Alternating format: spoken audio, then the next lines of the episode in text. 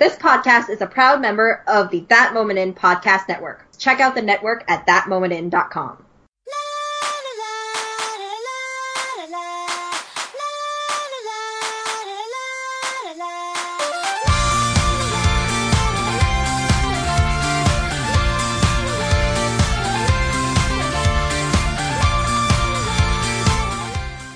Hello and welcome to episode 16 of the Asian Cinema Film Club, your monthly dose of Asian film goodness. I'm your host as always, Elwood Jones, and joining me, of course, is my co-host and partner in crime, Mr. Stephen Palmer. Hello. I always pause on the uh, on the setting. In my head, it's always still good. It's still like I keep the edge to call you Lever, but it's not. Yeah, you always you always you always want me to be a, a famous uh, novelist, don't you? Well, but famous, sorry, uh, a, middle, a middle of the road author who film his best book got turned into a Jackie Chan movie. I've still yet to watch. yeah, that's the one. I've actually seen that as well. It's all right. there's a great. There's There that's you the go, extent reviews. That's the, the review, and thank you for thank you for having me this week. Um, tonight we are going to be looking at a Hong Kong classic, uh, which is John Woo's The Killer from 1989. Um, a film which optimistically is stated as the greatest Hong Kong movie ever made, uh, due to a, according to a hot dog review on the front of the DVD case. Uh, we will of course be finding out whether that's true or not later in the show. Tonight, I mean, obviously, we're talking about Ho- Hong Kong uh, cinema, and we're more importantly, we're talking about heroic bloodshed or heroic gunplay movies. I mean, is this a field that sort of one one you sort of gravitate towards, or you sort of more sort of arty fare these days, Stephen? I think you know the truth of that. But, I mean, obviously, I've been on the podcast before and said I really John as a direct is a director I have a real blind spot for. Other than Red Cliff, I've really seen very little. I've probably seen more of his USA work than I'd seen of his Hong Kong work. So, so this was the first I'd seen The Killer, believe it or not, and have. Uh, but yeah, I, I, I do I do gravitate towards the arty and the cult on the whole, except when I don't. But the sort of gun gunplay, yakuza, triad sort of crime stuff isn't really my thing. But you know, if it's popcorn, it's popcorn. It's fairly entertaining, I guess. I mean, obviously, since the last show, then, I mean, what has been holding your attention, if anything, really? Well, you know, I usually say I've been I haven't watched anything. Yeah. Opposite is true. so this month I've been watching loads. So um, to start with, I picked up the uh, Bloodthirsty trilogy, sort of Japanese 1970s vampire films from um, Arrow Films. Um, basically, Toho put together some films inspired by sort of Hammer in the UK. So there's um, a film called The Vampire Doll, which is okay. A film called Lake of Dracula, which is really good.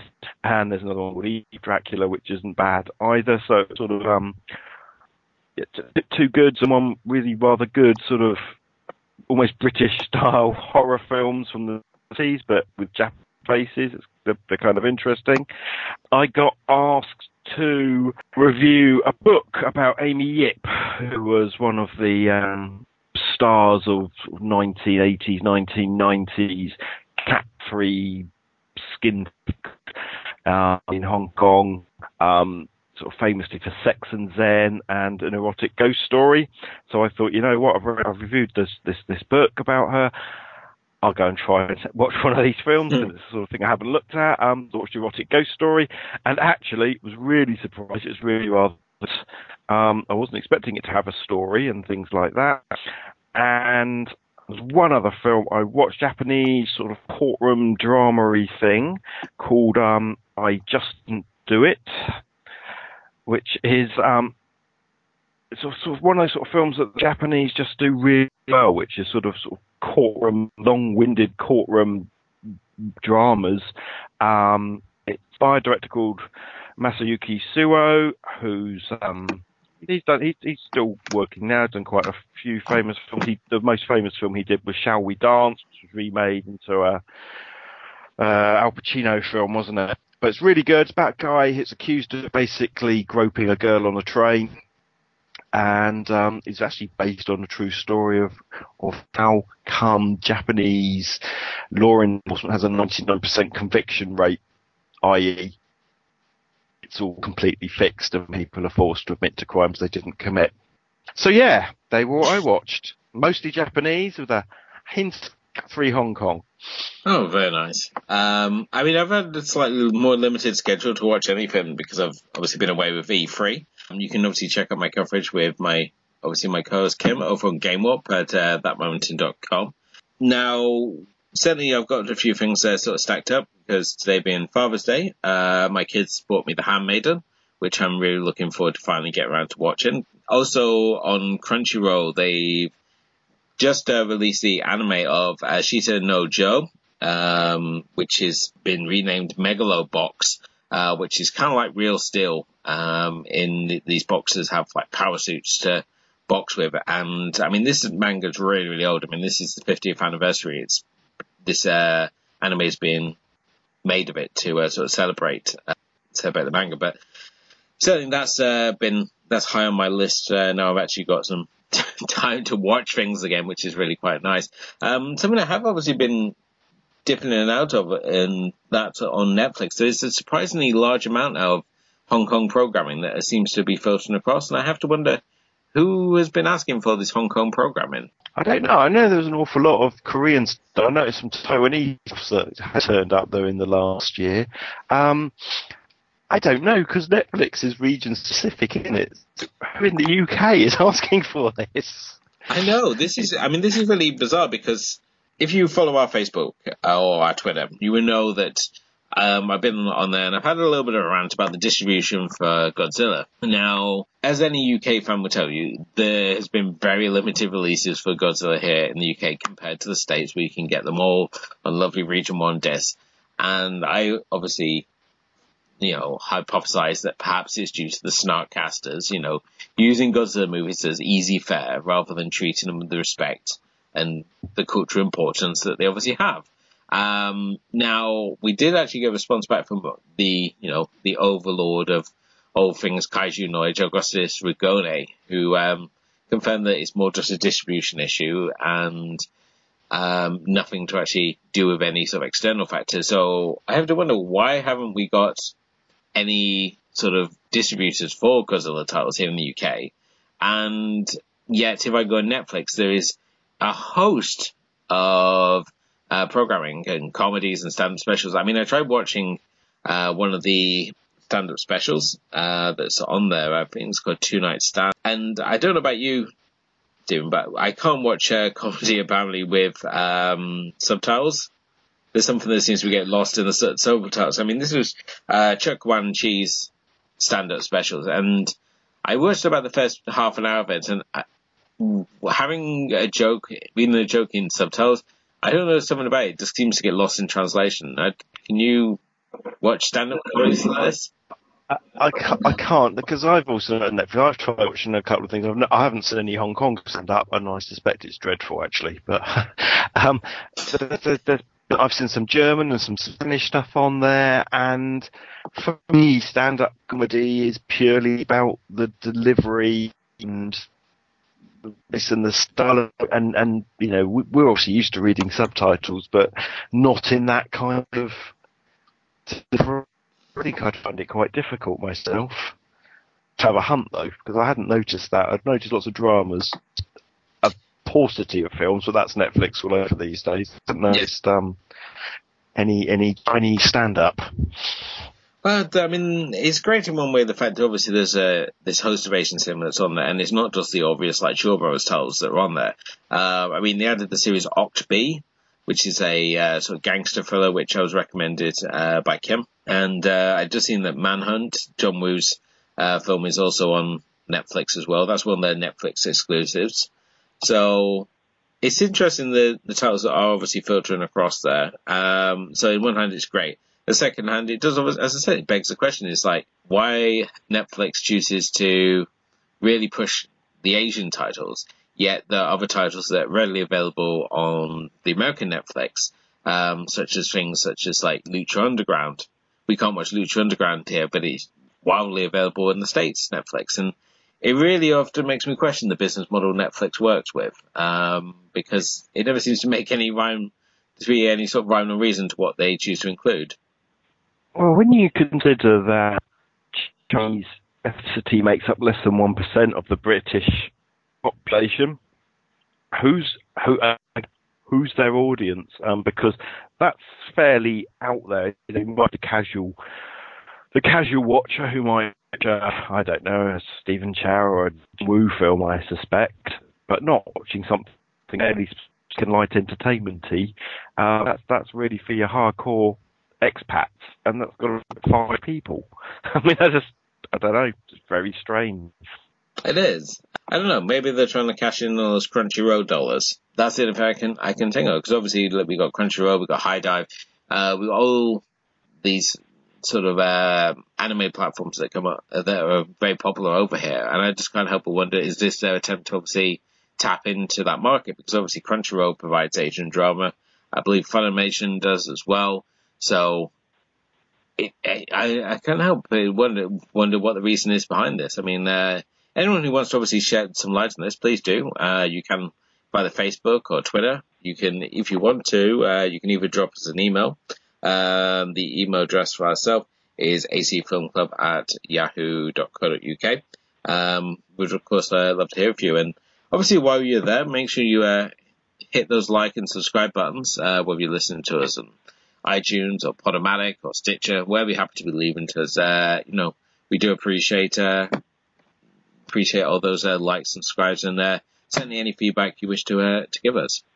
But yeah, I mean, on to tonight's selection. I mean, it's obviously myself, who picked uh, tonight's film, The Killer from 1989, because for some reason we, I think in our attempts to not just pick the most predictable titles, we seem to, at the same time, have missed out on covering some of these sort of key titles, uh, such as tonight's selection, which is obviously The Killer from 1989, which I've always uh, said that it's almost like an unofficial trilogy of films this one falls in, uh, where if you're introducing yourself to John Woo, you want to watch uh, Better Tomorrow first, and then you watch The Killer, and then you watch Hard Boiled, and that will be like your three pillars of uh, his Hong Kong work. And um, I recommend this to Stephen, who of course went off and watched Hard Boiled first, and didn't get it, from what I recall. Yeah, I found more fun in picking holes in it than um, actually enjoying it as a movie. So it, it's it's fair to say I didn't get it.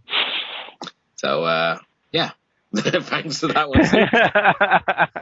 um, but I mean, obviously John Woo, he's probably, as I said, he's one of the most recognizable directors of Hong Kong cinema. Um, certainly his work has had influenced people such as like Robert Rodriguez and Quentin Tarantino.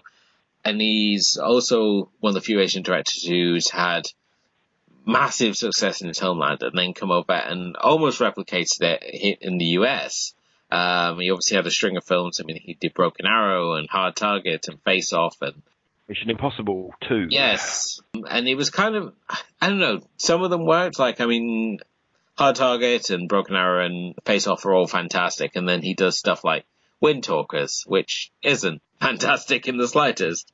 And even I mean, obviously in terms of like Hong Kong directors, I mean, Johnny To has cited him regularly as being an influence on his own work. And certainly when we think of like the heroic bloodshed genre, it's Ringo Lam and John Woo are two of these sort of figureheads of this sort of genre. And he, while there obviously was heroic bloodshed movies before, I mean, it was really when you look at his filmography is when um, A Better Tomorrow comes out. And this is uh, 1986 that we really sort of get this sort of set style of what these movies become. Um, now, obviously, I know Simon, you're not a huge fan of um, the sort of heroic bloodshed movies, but I mean, The Killer obviously is one of the sort of standout titles of this genre. So, looking at like you know high-ranking uh, films of this genre, I mean, how did it work for you? Did it work any better than some, uh, the other films you've obviously seen? I can how to be diplomatic about this because I know you love this film. Um, there are a lot of good things about this movie, right? And up front and center, it's Chow Yun Fat. Yeah. Who has got more style and charisma and and he can play it with a wink and a twinkle in his eye than most Hong Kong actors can ever dream of. Certainly, sort of mainstream stuff. So I, I get his cool, and I get his fun.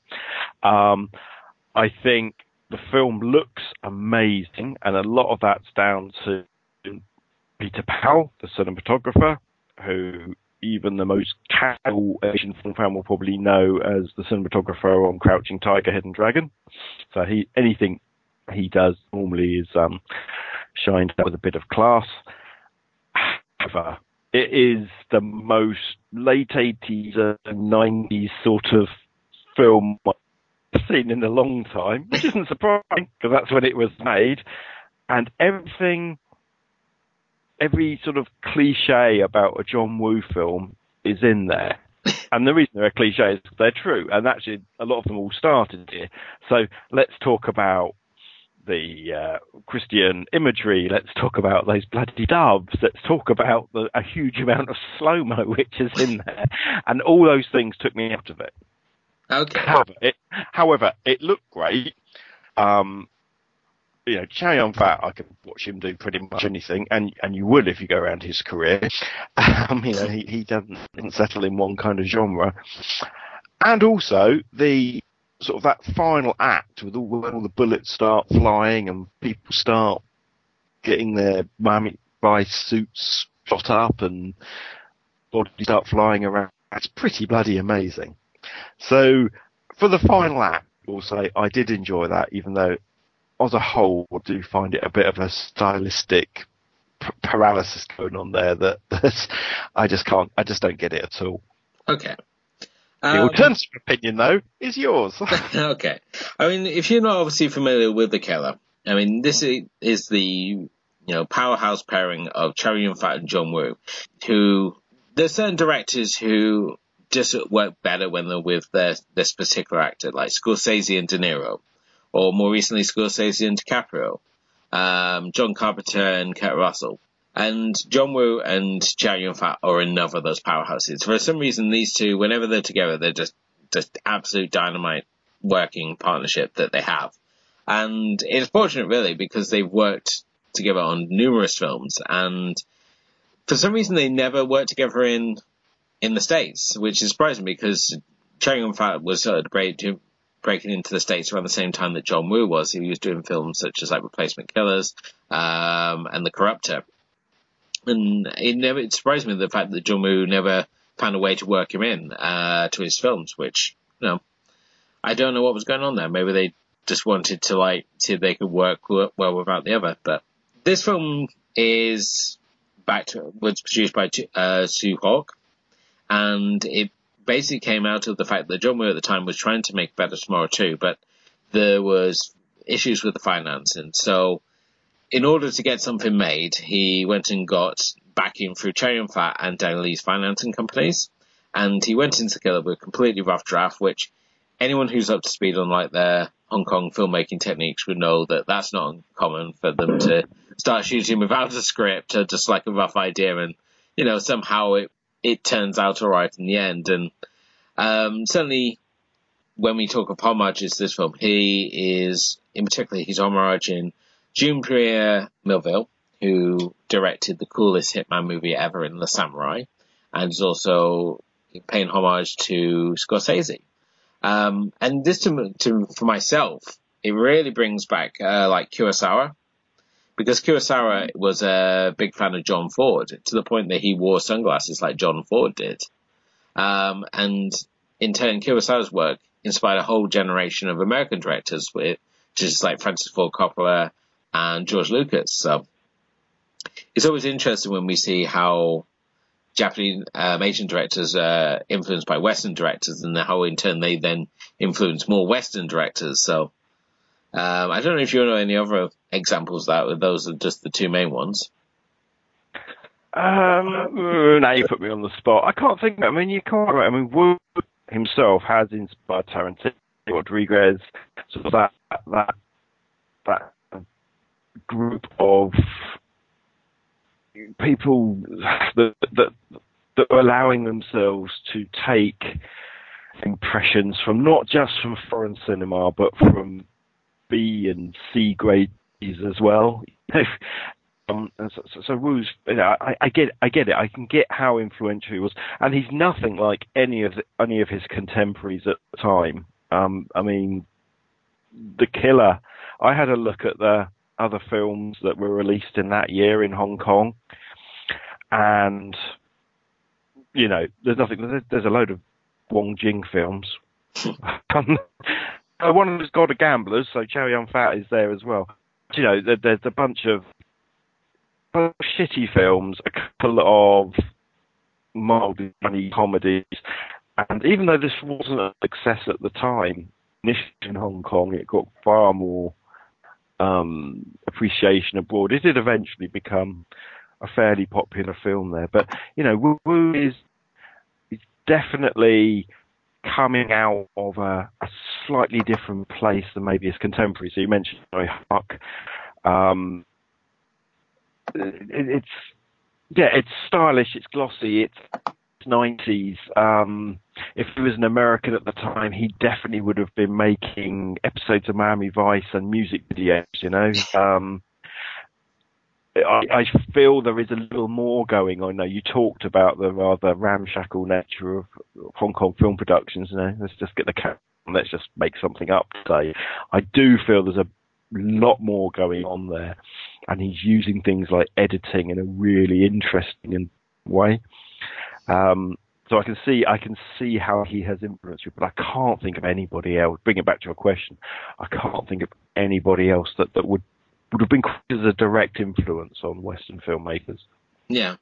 Um, I mean, certainly when you talk about about Woo's contemporaries, I think Ringo Lam is the only one who comes sort of close. But even then, they they have a, some sort of stark differences there. Um, certainly with Ringo Lam, he likes to play at the melodrama a lot more than John Woo does. Um, and John Woo's gunplay is certainly a lot more extensive and drawn out than uh, the Ringo Lam's uh, are. But I mean, you can see obviously see where when we look at uh, Tarantino's another person who was heavily influenced by the work of Ringo Lam. I mean, we can let bygones be bygones about how much Reservoir Dogs is inspired by City on Fire. Uh, but certainly you can see this in so many sort of like key shots and the way he chooses to shoot that film. It is very much like a Ringo Lam movie, just obviously on a budget. um, I mean, obviously back to this film. I mean, this is the plot for this one sees uh, Yun Fat. He's playing a assassin called Ah Zhong, who works by his own honor code. And basically, he during a hit, he accidentally blinds a lounge singer called Jenny, play, played by Sally Yeh, and he decides that he's going to get out of the game and he's going to do one last big hit so he can pay for her eye surgery. Now, at the same time, we've got this obsessed, like, cop played by Danny Danny Lee, I believe. Yep, so. Who um, here plays Detective Lee Ying, and he is uh, basically becomes obsessed with uh, trying to track down this mysterious hitman, and at the same time, he every time these two have an encounter, that he realizes that he's not just some ruthless killer. He's actually got this this honor code there, and the two embark on this sort of game of uh, cat and mouse, ultimately finding themselves uh, going up against this against a triad boss um, called um, Hei Wong Hoi, played by, by Shing Fui-On, um, who basically has no honor at all and tries to basically kill Arjong after he does this this big hit they task him with. Um, and this all ultimately builds up to the two teaming up to take on the uh, big triad boss in typical Woo fashion, which means a lot of people running around in slow mo, firing endless shots without never having to reload unless it looks stylish and wearing white suits. I have to say that if you're going into a gunfight, then a white suit I wouldn't think would be like the the outfit of choice, really. Well, I, was, I, you know, I had exactly when I was sitting there picking it apart, I was exactly I think. I mean, yeah, I don't, I don't want to delve into it, but yeah, I don't want to pick it too much right now. But absolutely, yeah, they're, they're wearing these white suits and the blood showing and the sweat showing, and um, you're making yourself quite a target in the middle of the night in a in a in a well lit yeah, so I mean, let's just first of all let's uh, look at this uh, relationship between our um, detective Li Ying and uh, Zhong. How did you find this sort of like cat mouse pairing that we get between these two? Because obviously, this would be a lot shorter film if Detective Ying wasn't as driven as he is. It's the same as if the sheriff in First Blood had like given up in the first 15 minutes. It would have been a lot shorter movie um, than than just be, being so ruthlessly determined to track down uh, Zhong. And in doing so, he seems to cause more collateral damage than I think would perhaps happened otherwise. I mean, we have during the sort of big hit that uh, Ah Zhong's going on, it suddenly turns into this huge gunfight that another young girl gets caught in the crossfire there, and um, it seems to be a running theme with young girls being maimed whenever Chow Yun Fat's engaged in a gunfight. There seems to be one in every film he does.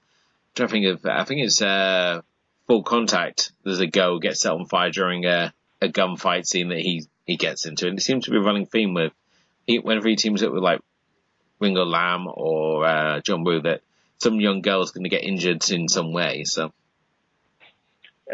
yeah, I mean, the Daniel Lee character is really kind of interesting because um, he's like one of the worst policemen in the world, isn't he?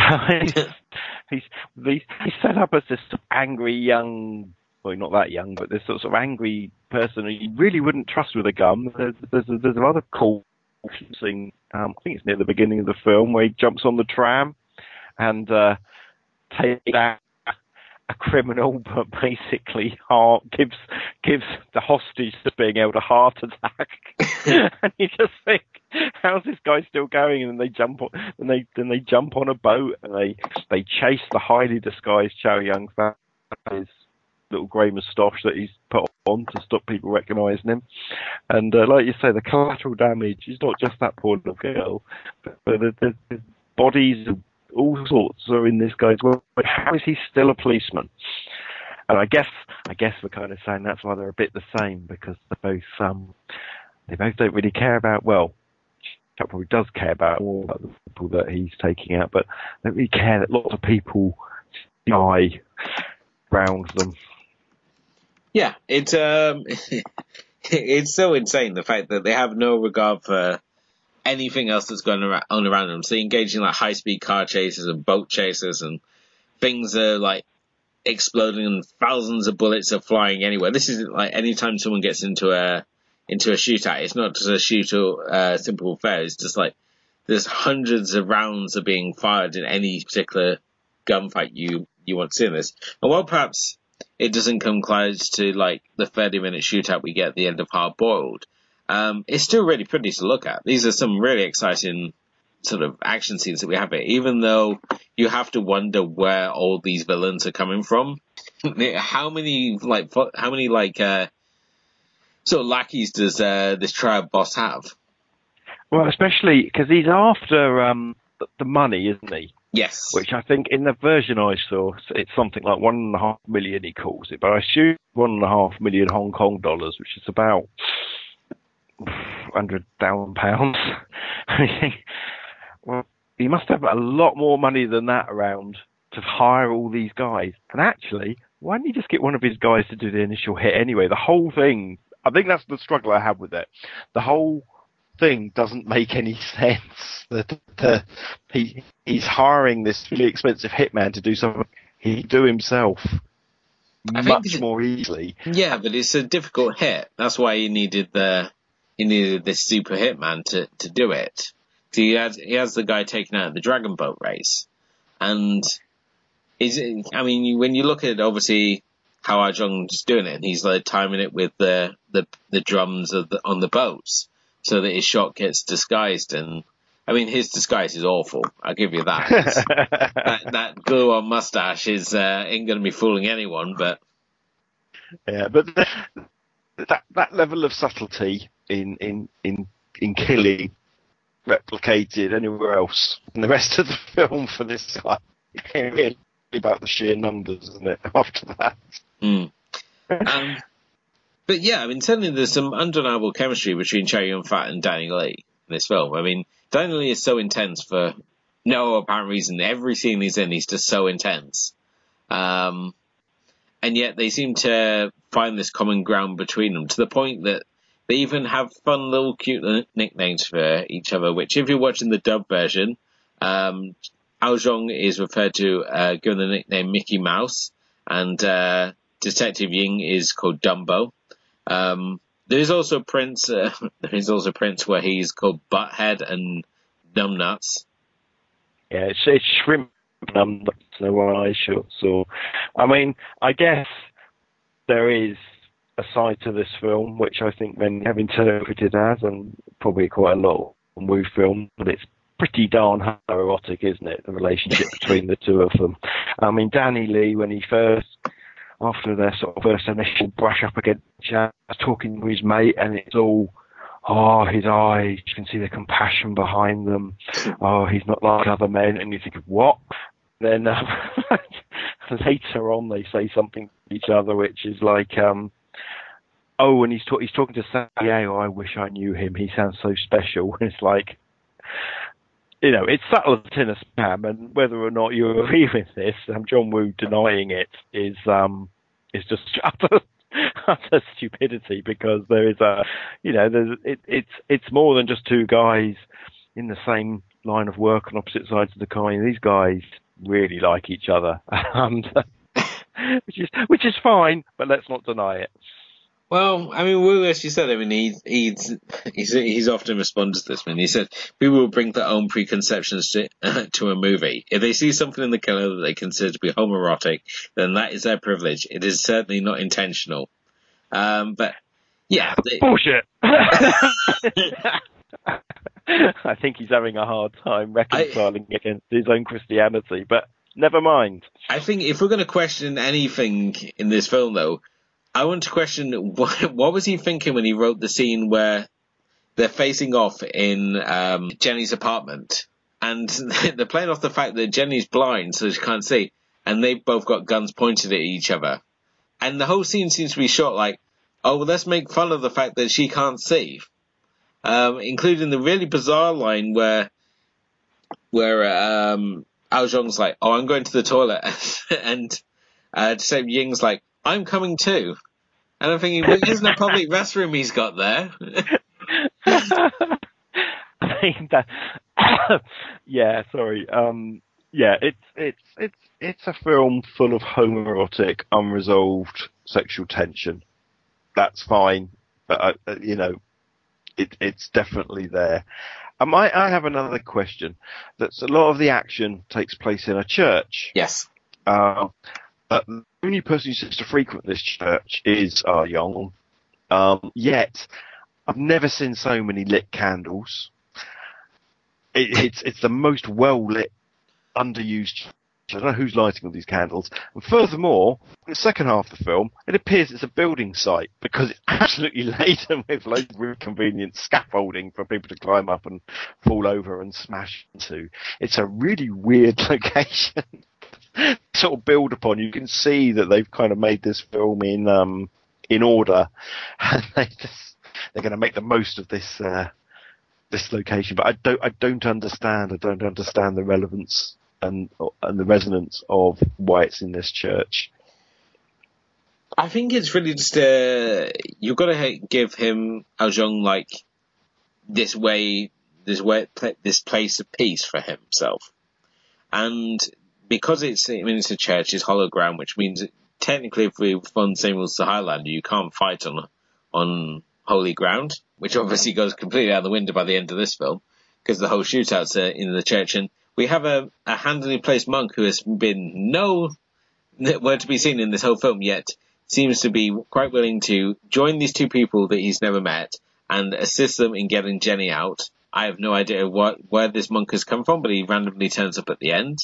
And yeah, I think it's. I mean, I think this is really just a, a, another throwback to Scorsese. I mean, Scorsese loves to include his Catholic imagery in his films. He he does. I mean, there's a bit in it sort of where um, he's having the bullets taken out of his back in there, and um, you're thinking in, in front of a cross. I mean, it's just dripping with imagery, and that is one thing that Woo does like is a bit of imagery, and that's where you know I was joking before about the doves and and things like that, and and he he does have a reason for it. Um, he, over, he just overdoes everything. Everything's to excess. Everything's to every. It's not. It's not even excess. Isn't the right word, but that it, that was a spam, isn't it? And I think that's the problem I have with his movies, or certainly the ones I've seen, is that they lack any kind of subtlety and depth. They just whap you in the face with a big fish, and you take it. You take it or leave it. I think the thing with Woo's movies, though, is the fact that yes, we're obviously seeing this excess of violence and gunplay, and um, and you compare it to like a Western director, say like Michael Bay, and the difference is that there's such levels of creativity and it's not about showing the same shot over and over again. He's like constantly finding new ways to have these characters interact with the environment, to use the weaponry, to um, dispose of their opponents. And there's this constant inventiveness. Perhaps it's not on the same level as like, you know, like a Jackie Chan where he's again utilizing the environment to dispatch his foes.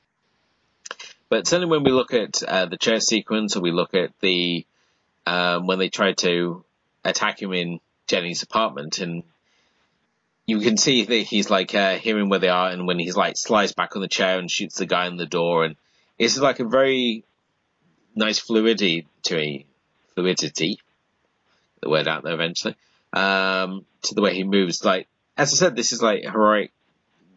The way the heroic gunplay movies are, are designed, really, it's all about. He doesn't reload because it's stopping the action.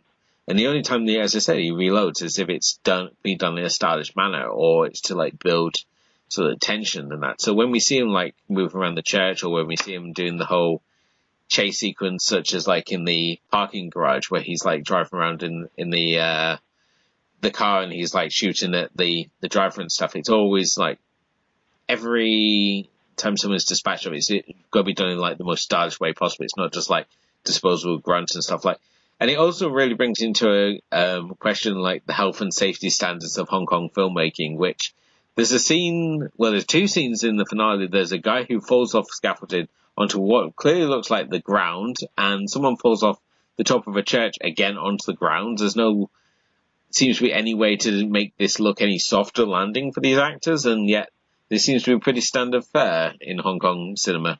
Yeah, the, the health and safety standards are very low, aren't they? I mean, the, the, obviously we know all about the legends of, um, and we see it in the you know, scenes of Jackie Chan films, the things he goes through. But I'm pretty certain less able stunt actors are really bad hurt in in pretty much every Hong Kong film of this sort of late 80s, early 90s era. Um, because we see it there on the screen. Not many second takes, I'm suspecting. I think uh, was it um, uh, Margaret Cho, um, who I only recently found out was actually in Face Off. Um, she she talked about working in uh, working on a John Woo movie, and she was saying that when he was directing Face Off, he was frustrated with the fact that none of the actors wanted to work for like 24 hours straight, and the fact that you had to have all these health and safety checks every five minutes. So I have to wonder, like, do you reckon that the fact that in Hong Kong he can make a film with as I said, it's nothing to ask actors like work work like lengthy hours or to, in this case, throw themselves off scaffolding or buildings with like little padding to land on. Um, do you think this was sort of like the appeal of returning to Hong Kong rather than trying to sort of work it out in the uh, Hollywood system? Um, I, I suspect, like like a lot of those guys who came out, I think he, he, he did have way more success than anybody else, didn't he? Um, you know, you, you, you, listed a couple of films, and whether you think they're good or bad, you know, they, they, they were financially successful movies and, and fairly memorable on the whole. I think going back to Hong Kong and back to China, other than Red Cliff, I don't think anything he he's back has been worth a jot. In fact, I think America's broken in the, but the the Hong Kong film industry as a whole has lost, you know, it barely exists anymore and that kind of dynamism, that kind of let's just let's just put the band together and let's play a gig now kind of thing. Yeah, just doesn't exist anymore. And I think I, you know, I I think they left at a good time. It's a shame Woo was the only one to succeed, and it's a shame that he walked away from it as well. Um, you know, I, I I've been tagging off the film. I don't get it, but clearly the guy's got talent. Certainly in terms of visual, certainly in terms of putting things together, and that's all down to that really hard work ethic. Um, however much I wouldn't like to work for him. it's um, yeah, it's. I mean, I, I can't help but wonder: is he another of these directors then that has lost their mojo? Because I mean, and as I said, there's only you. I think it's been uh, said. I mean, Tarantino certainly mentioned in his Icon Cast episode that the fact that with writers, we're saying with writers and certainly with directors, we see it where they hit the point where they're at their peak and then they just lose it and they ne- very rarely get it back. Um, directors such like Francis Ford Coppola, when we look at uh, his sort of output and like perhaps um, to extent like Joe Dante, um, uh, John Carpenter certainly is. You seem to have these directors that produce like wonderful films like in the 80s and then they sort of sort of peter off. I mean, Wes Craven would be another one of these and they just sort of hit that peak when they just never seem to get it back. They just seem to produce, uh, sort of films which don't compare to the original films. And I kind of hope wonder at the same time, are we, is it because we put these earlier films in such high regard that it's impossible for these later films to ever live up to the legacy of these, uh, these early films? I think it's actually true of guys who have a kind of independent success up front, which called when they said that his independent phase, yeah, when he could obviously scrounging around off his letters for God's sake for this one and of that necessity, you know, breeds invention, like the whole knows, you know. Um, then go, but talked about John Carpenter and, and some other name. I mean, maybe we should include David Cronenberg as well. You know, that there's a point that they reach in the amount of money that they get to spend on a film, and suddenly that that level of of creativity out of necessity disappears. They lose it. They lose mojo. You're. That's you're absolutely the, the right phrase to use. Um, no, did go back. He did go back and make a couple of fantastic films in Red Cliff. Very unlike anything else he's done. Uh, I was wonder how much he had to do with them, but he, he clearly. But there, I mean, Reign of Assassins was all right. Sort of a pretty standard affair. The Crossing I've never seen, but spoken to says both of them are universally naff when I talk about Manhunt, which is his last one.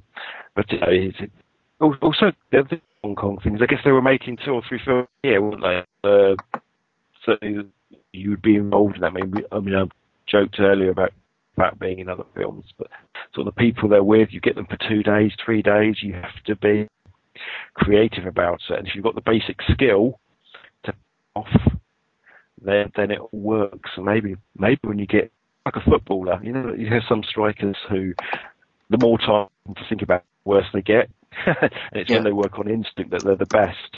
I wonder if it's something like that. That maybe they, that they care too much of the craft and they try too hard and they've lost the, they've lost the inspiration side of things, and they're purely working on perspiration, and that's the miss it. Mixed metaphors there. It's hard, hard to say. So, I mean, you, are you saying that you think John Woo should just stick to being a producer? I think he should find. I, I think being producer's fine. That's all right. He, you know, he's made his money. He's done. His, he's got a body of work there. But maybe he needs to go and find his mojo again, and maybe there's he's doing by setting quite low and back to make a, a smaller with amongst friends. I don't know, but maybe. Yeah, so I mean, obviously, I've, I've still got to see Manhunt. It is on Netflix now, um, so I've yet to see where I've yet to see uh, a lot of his later later stuff because I mean, I came up watching the early films like these Hong Kong yeah. so uh, films like like this and Bullet in the Head and uh, Heroes Shed No Tears. So for myself, I mean, I've always got these two sort of areas of John Woo that I sort of gravitate towards. I mean, and there's a clear divide between his Hong Kong stuff and his Hollywood stuff.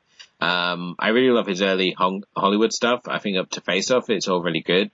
Uh, Paycheck, I think's okay, uh, but it got rather unfairly bashed. but uh, certainly with the, the Hong Kong stuff, there there is so much good uh, stuff, especially if you like uh, the horror gunplay movies. He really proved himself to be a master when you like look at the early uh, films, and certainly anything that he does with Chow Yun Fat is definitely worth uh, worth worth your time. So, um, I'm trying to think of anything else uh, in this this uh, film to, to, to talk about. I mean, is there anything else that sort of stood out to you? I, I've got a couple of things. Okay. One good, one bad. Um, the good, I did like the um, the storyline, Chu Kong's storyline. Uh, that- so Feng Shasei, his sort of manager and friend, who Yeah. basically um, betrays him. And, and and and he has a kind of relationship with the triad guy, and he redeems himself eventually, doesn't he? Um, I kind of like that. There, there, was- there was sort of an, uh, there was a bit of depth there to the storyline. Um, guess it's not particularly original, but I liked it that it was there and that it sort of gave some meaning and connection to things. I thought Sally Yeh was utterly wasted. I mean, she she's just a you know she's just a victim magnet, isn't she? In the whole film, I mean, the, it's not a film to go looking for strong female roles. I think Sally Yeh herself isn't too fond of of the part she played in that Oh, film. but I mean, she, I mean, how well does she sell that ending where, where Chow Fat, okay, spoiler alert, uh, where Chow uh, Fat's character is ironically blinded during in a gunfight and they're crawling towards each other and just miss each other. I mean, Yeah. So Sally is a really interesting actress because she's actually was brought up in Canada. Um, she's of Taiwanese descent. She went to Taiwan and then she eventually made her way to Hong Kong to work in the film industry. And she's a singer as well. Can't read a word of Chinese. she can speak it, but she can't read it. And she has to have everything done for her phonetically. Um, so just, just the fact that she's got a career, I think she can speak Cantonese, but you know, she can't read it. So this is, this ability of this woman to have a career in music and acting when she can't actually read what she's singing and, and, and acting and talking is amazing. I mean, uh, yeah, I was also going to bring up that ridiculous ending where the guy's been shooting at him for hours, it feels like, and he's barely hit a thing and he managed to get both his eyes with two shots. I get the irony. I get the point. And it kind of ends in just a real downer, doesn't it? I mean, there's no, it does. it just ends, which is fairly normal for this era of Hong Kong film. But, um, y- you know, he's, he's, he's done something. He's tried to make amends for it, although in a bit of a creepy sort of stalkery way. And then that's taken away from him. The money's gone, his eyes are gone, so he can't replace her corneas. I'm never too sure. Is she blind or is she going blind? That's the other thing as well, because it's a bit inconsistent, isn't it? Yeah, it is, especially if you're watching the the dub. It gets a little more muddy even still. Um, but no, she's basically she's her eyes are, are damaged, so she's going blind, and she has to have this operation before she permanently goes blind. This is why there's this big rush to get her over to the doctor in Singapore. So she's temporarily blind, She's but she'll she's go she will go she- permanently blind because this is where she needs Right. a, a repair, an operation. Um, she's waiting for a retina transplant. And, um, I mean, the first time I watched this film, I thought Chow Yun Fat's character is going to go out in a blaze of glory and his eyes would go to her. Yeah. Um, I'm not sure if that works medically or not, uh, but this is, this is what I thought. And it- that would be, you know, he fi- he's, uh, able to, uh, finally repair repair a sight because you've got this whole theme of honor and loyalty, and you said already. I mean, we've got this honor between the the detective and uh, hitman, and we've got this uh, whole other relationship between um, between his manager, as you said, and and uh, and his character. And I have to say that he's such a good friend. He takes one hell of a beating for Che Fat's character. He does, doesn't he? Um, and I mean, but then again, everyone seems particularly tough in this film when we look at our big villain. How many times does that guy get shot and blown up and he still keeps going? It's like, it, it, it is like the Terminator versus the Terminator with lots of other Terminators around, isn't it? I mean, they are amazing. it, I mean, yeah, it makes sense to begin with because he's got his bulletproof vest on. Oh, yeah. uh, but even still, he's still getting getting he's like and in the film he gets his arm shot and um he's like shot in the chest and he's he's got all these previous injuries going into this gunfight and yet he's still able to take a stupid amount of uh of shots uh, shots to him and he's still moving around quite spryly it has to be said. Yeah, it's. I mean, I think the way to approach this film is uh, as as a sort of cartoon, isn't it? It's um, it, it's Looney Tune stuff with bullets. Um, but you know, I've got to say, it's not my cup of tea, but it's incredibly stylish and there's plenty to enjoy there as long as you check your. It's popcorn, isn't it? It's popcorn yeah. entertainment. Um, I, you know, I've been joking around about various things, but if you don't take it too seriously and you look at the the style of it and the charm of Chow Yun Fat, there's a hell of a lot to enjoy. So um, I'll remain on the fence, but it wasn't a horrible experience. Cool. Uh, for viewing then, what would you like to pair the killer with? You go first. Okay. um, I don't want to double choice. Yeah, I mean, there's a there's a couple of uh, thing, films that I would obviously go with. I mean, as said we said already. I mean, this forms the middle part of my introduction trilogy to John Woo, which would obviously be A Better Tomorrow, then The Killer, and then Hard Boiled in that order. Stephen. um, going a little off uh, field. I mean, and one that I frequently have people rave and rave about, and they they say they pair it with the uh, killer, and that would be Bullet in the Head from 1990. Um, this basically follows three Hong Kong uh, gangsters, uh, here by uh, Tony Leung, Jacky Cheung, and Waise Lee, who try, um, who basically go to Vietnam and then in a prison camp um, along with U.S. soldiers. It's one of those films that I remember at the time because I mean this was released in 1990. It was a lot of people really raved about this and were very excited for it getting a Western release. Um, but since then, it seems to have really sort of fallen by the wayside and become sort of like one of the lesser known films in in uh, Woo's catalog. And it's kind of a shame really because it much like this and Heroes Shed No Tears, it is a is a really uh, decent entry and it captures many of his fun elements that he it's obviously well known for for his Hong Kong period. So um, yeah, I think uh, if you want to watch something similar that's not too obvious, then uh, Bullet in the Head would be my recommendation. Okay, I was really struggling with this because there aren't, you know, these aren't films which particularly appeal to me. But um, you mentioned Johnny To earlier, being hmm. influenced mm. by him, um, and I'm going to go for the 2000, I think 2000, 2001 uh, Full Time Killer by Johnny To. Oh, very starring nice. um, starring Andy Lau and Takashi Sorimachi and other faces that will I recognise, like Simon La- Yam and um, Kelly Lin and Lam Suet. Basically, lots of um, Johnny To's usual gang, really. So yeah, um, it's it's a hitman film, and there's another and there's another hitman on the scene, and uh, guns are fired, and and yeah, I, I, just thought it was quite a nice, um, a, slight, a slightly different style, style wise, but uh, somewhat similar. Fantastic. Um, so you obviously have our selections. Uh, for next next time, Stephen, what would you like to pick? Okay, I am going to go on a 180 here.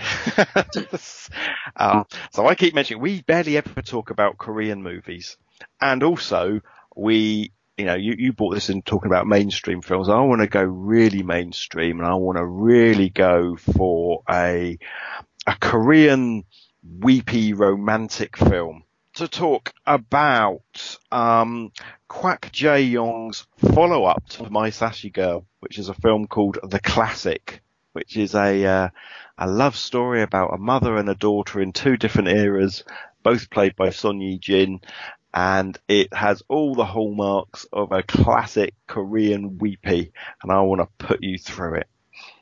You're so kind. I'm nice. I'm nice like that. But if we, I couldn't 180. I couldn't 180 more if I tried. Well, that's fine. So uh, yeah, we'll be looking at the classic next time. Um, in the meantime, as I said, please do uh, like, hit, subscribe. Those uh, click those buttons, leave us a review. Uh, we are obviously available on iTunes, Podomatic, and and basically anywhere where good podcasts can be found. You can also listen to our complete archive through thatmomentin.com. Also, if you uh, search for That Moment In on Spotify, you can also get our complete archive on there as well.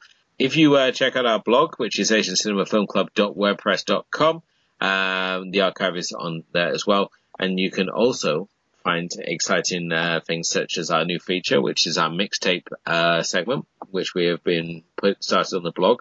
Um, we started this obviously last month for May, uh, featuring selections from Hiroke, Flip, Bandmate, Barberettes, as well as She, One Fu, and the Yoshida brothers, um, along with many more on there. It's a little 12 track selection of bands and artists that are currently holding our interest at the moment. And, uh, we're trying to make it a regular, regular feature on the blog there just to, you know, expand our own musical taste there and, uh, share some the wealth of Asian music that is out there that is uh, obviously well worth discovering. And obviously special thanks to uh, Yam Magazine and Kim uh, from Game Warp and Tranquil Dreams for helping uh, with their by submitting their selections. And you can of course uh, let us know what uh, you think should be featured on there. Let us know either on Twitter or Facebook or as I said you can email us, which is acfilmclub at yahoo.co.uk. Um, or as I said, just leave a message on the uh, in the comment section below. Uh, we appreciate any sort of input that uh, you want to uh, give us. So really, you got a film you want to see us cover on the show? You want to recommend us a piece of music? We're welcome to all uh, your feedback. We love to hear it. And uh, till next time, I mean, thank you, of course, to my co-host Stephen. Thank you very much for having me. This is Edward Jones saying good night.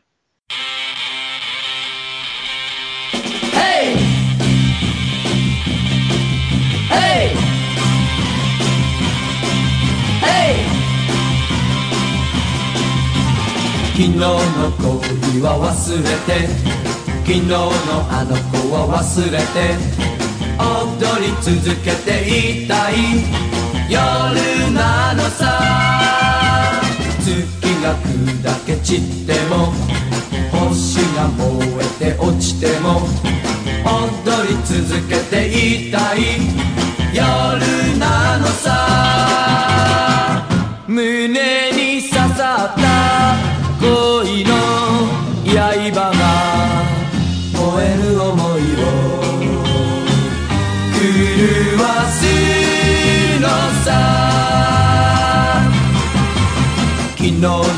恋は忘れて昨日のあの子は忘れて踊り続けていたい。夜なのさ。